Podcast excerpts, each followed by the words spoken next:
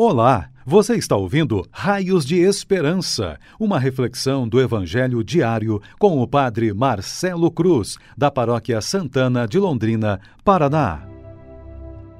Queridos irmãos e irmãs, hoje, terça-feira, estamos celebrando o Dia de Finados, dia em que dedicamos as nossas orações por nossos parentes e amigos que já partiram e vamos ouvir e refletir sobre o Evangelho de João, capítulo 6, versículos de 37 a 40.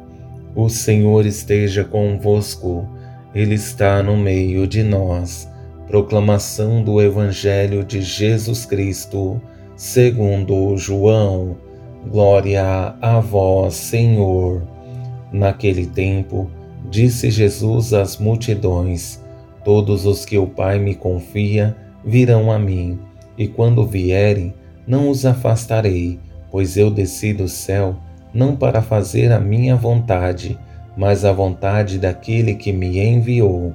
E esta é a vontade daquele que me enviou, que eu não perca nenhum daqueles que ele me deu, mas os ressuscite no último dia, pois esta é a vontade do meu Pai que toda pessoa que vê o Filho e nele crê tenha a vida eterna, e eu o ressuscitarei no último dia.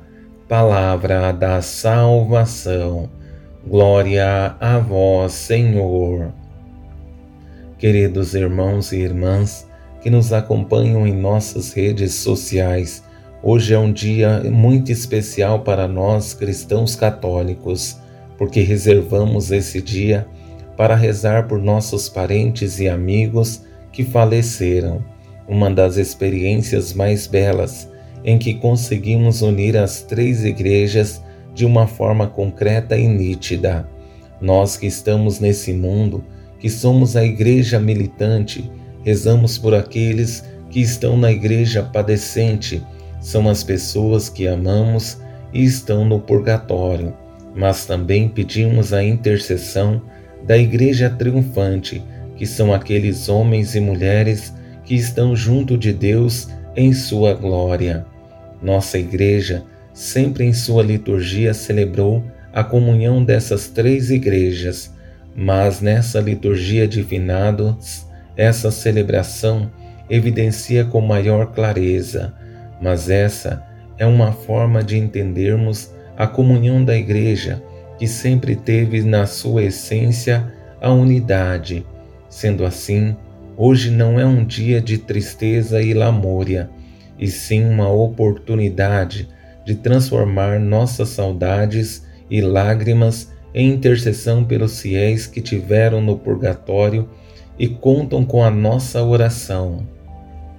Tendo presente essa pequena introdução, vou conduzir nossa reflexão a partir de três palavras que norteiam todo esse Evangelho e nos motivam em nossas reflexões e nos ajuda a sermos para esse mundo raios de esperança.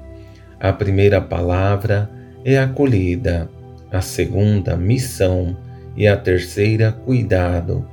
Três palavras exigentes que deixam claro o que Jesus veio fazer nesse mundo. Com essa primeira palavra acolhida, percebemos o primeiro papel de Jesus que foi cumprido em sua missão nesse mundo, um compromisso exigente que certamente fez a diferença. Por isso, Jesus usa essas palavras para revelar o seu primeiro objetivo. Todos os que o Pai me confia virão a mim, e quando vierem, não os afastarei. A acolhida que Jesus faz a todos que lhes foi confiados passa por algo que é muito belo que encontramos em Jesus, sua capacidade de atrair as pessoas. Todos que vão a ele é porque sentem algo diferente, e isso não tem como explicar, mas só se vive.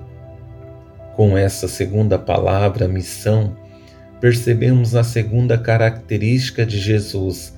Revela que ele não veio a esse mundo somente, mas levou a sério esse projeto procurou não somente falar, mas mostrar com a sua própria vida, revelando o porquê e para que ele veio ao mundo. Pois eu desci do céu não para fazer a minha vontade, mas a vontade daquele que me enviou. E esta é a vontade daquele que me enviou, que eu não perca nenhum daqueles que ele me deu, mas os ressuscite no último dia. Se existe um grande desafio na vida de qualquer pessoa, é renunciar à própria vontade, isso nunca será simples. Mas Jesus não só fez isso, mas transformou em missão. Mas só aconteceu por haver algo muito belo, que é a comunhão entre as pessoas da Trindade. Essa comunhão o tornava dócil e mostrou a unidade entre as pessoas divinas. Com isso, chegamos ao que tem de mais belo, não somente no Evangelho, mas também em qualquer pessoa: o cuidado. Porque uma pessoa que cuida entende o que significa a palavra responsabilidade, que não é confiado a qualquer pessoa, por isso Jesus se encarna e dá a vida por amor à humanidade justamente por entender seu papel nesse mundo. Pois esta é a vontade do meu Pai, que toda pessoa que vê o Filho e nele crê tenha a vida eterna, e eu o ressuscitarei no último dia.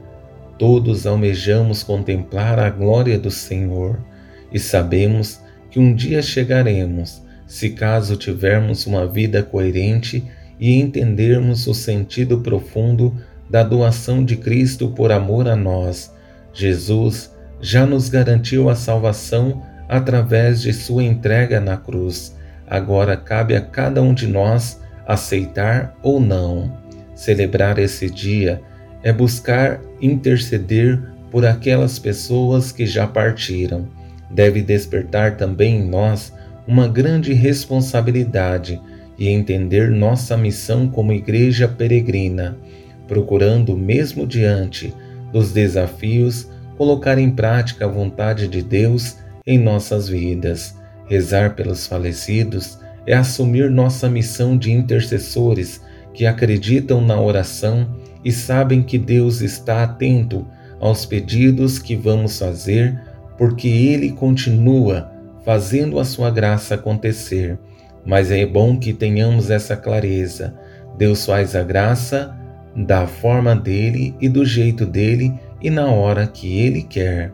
Louvado seja nosso Senhor Jesus Cristo, para sempre seja louvado. O Senhor esteja convosco, Ele está no meio de nós. Abençoe-vos, Deus Todo-Poderoso, Pai, Filho e Espírito Santo. Amém. Você ouviu o Raios de Esperança, uma reflexão do Evangelho diário com o Padre Marcelo Cruz, da Paróquia Santana de Londrina, Paraná. Se esta mensagem lhe fez bem hoje, compartilhe com seus amigos.